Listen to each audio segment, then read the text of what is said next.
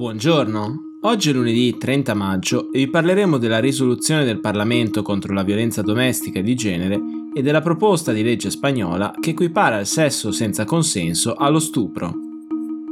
Questa è la nostra visione del mondo in 4 minuti.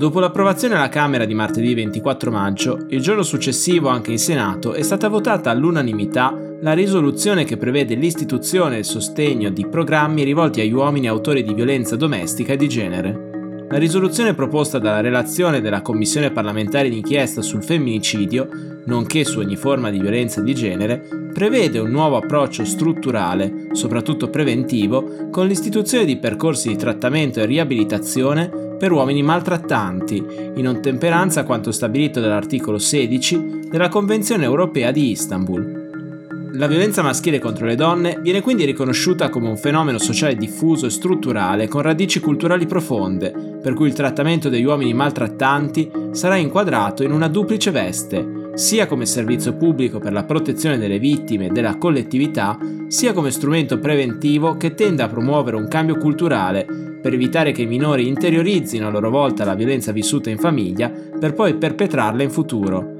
La relazione sottolinea infatti la necessità di un quadro normativo che preveda linee guida, standard organizzativi nazionali omogenei in modo da creare una rete di centri e percorsi rieducativi su tutto il territorio.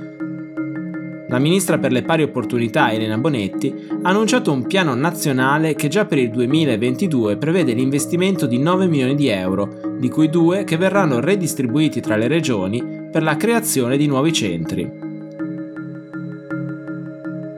Il giovedì della scorsa settimana la Camera del Parlamento spagnolo ha approvato una proposta di legge che permetterebbe di considerare stupro qualsiasi atto sessuale in cui sia mancato il consenso di una delle persone coinvolte. Al momento, infatti, la legge spagnola considera stupro solo i rapporti in cui siano dimostrabili minacce, violenze o atti vessatori,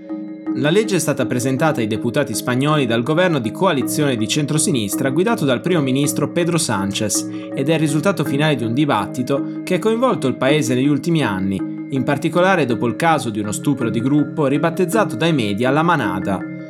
La Manada è il nome del gruppo WhatsApp utilizzato dai cinque uomini accusati di aver stuprato una donna allora diciottenne durante i giorni della corsa dei tori di Pamplona nel 2016. Il tribunale della città ha condannato i cinque stupratori a nove anni di carcere, stabilendo però che la donna sarebbe stata vittima di abuso sessuale ma non di stupro, non avendo subito violenze. L'ondata di proteste in tutta la Spagna ha portato il caso fino alla Corte Suprema di Madrid, che nel 2019 ha invece stabilito che si era trattato di uno stupro di gruppo e condannato i cinque accusati a 15 anni di carcere ciascuno.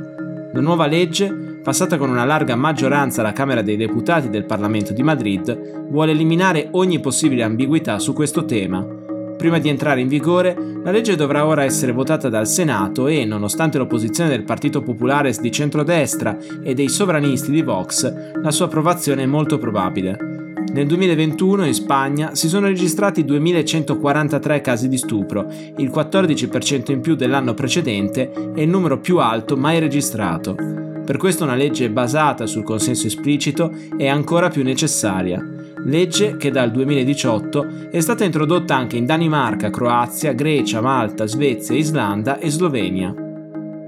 Per oggi è tutto, dalla redazione di The Vision, a domani.